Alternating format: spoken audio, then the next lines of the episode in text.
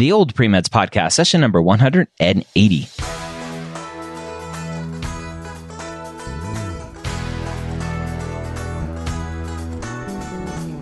You're a non traditional student entering the medical field on your terms. You may have had some hiccups along the way, but now you're ready to change course and go back and serve others as a physician. This podcast is here to help answer your questions and help educate you on your non traditional journey to becoming a physician. Welcome to the Old Premeds Podcast. My name is Dr. Ryan Gray, your host here every week for the Old Premeds Podcast. And I'm excited to be back here again with a question from a non traditional, potentially non traditional pre med student. We get some traditional questions sneaking through every now and then, so I can't guarantee, but hopefully it's a great non traditional question for you from Kenzie. We have the question today. She says, Hi, my name is Kenzie. I have recently graduated with an undergraduate degree in health science at a four year university where I also played volleyball.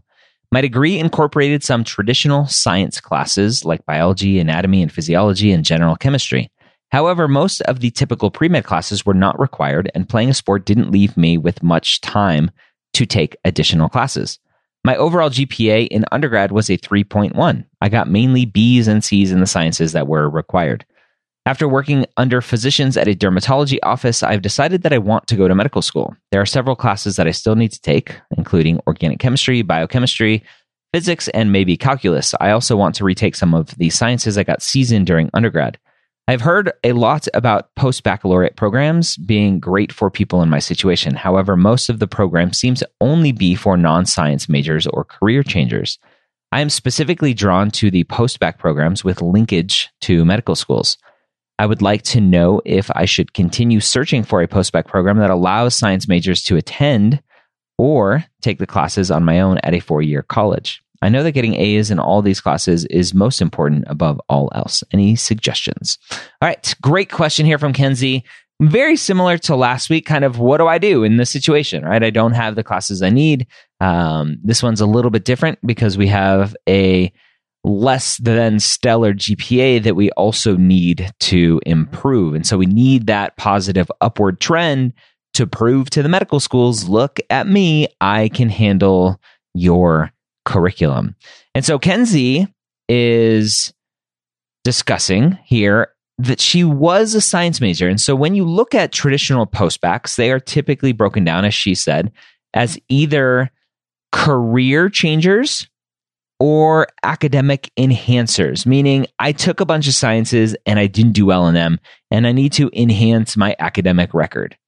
A career changer is someone who hasn't taken any or at least a minimum uh, amount of science courses. And so the the career changer postbacs are, are more geared towards I'm going to teach you sciences for the first time and hopefully teach you well so you do well in them versus the academic enhancers is you've struggled in your sciences for one reason or another. We need to make sure that you get it down this second time. And so now we need to, to teach you better than you were taught the first time. Now, Kenzie mentioned linkage programs. Some postbacs will have a linkage with a medical school or several medical schools. And depending on what those, those linkage agreements look like, you could potentially get an automatic interview you could potentially get an automatic acceptance to the medical school depending on if you meet certain criteria for that linkage program. I'm not a huge fan of seeking out these linkage programs specifically because of the linkage programs. I am more of a fan of trying to figure out what's going to work best for you. Because if you do well enough in your postbac and you have some good extracurriculars and you can write a good personal statement and interview well, you're going to get into medical school. That's typically not a problem.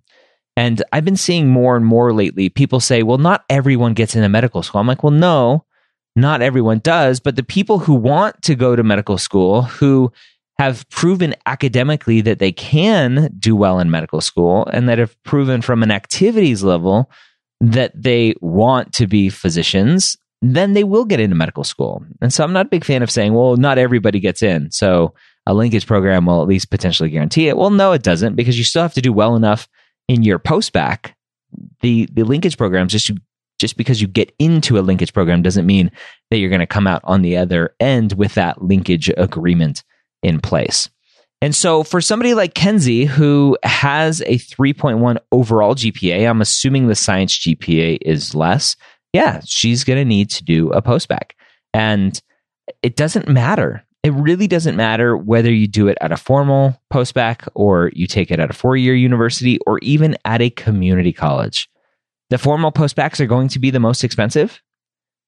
The four year university is probably going to be second, and the community college is going to be third. And so it all depends on what your schedule looks like. It all depends on what your budget looks like or your comfort level of going into more debt to, to take these extra classes.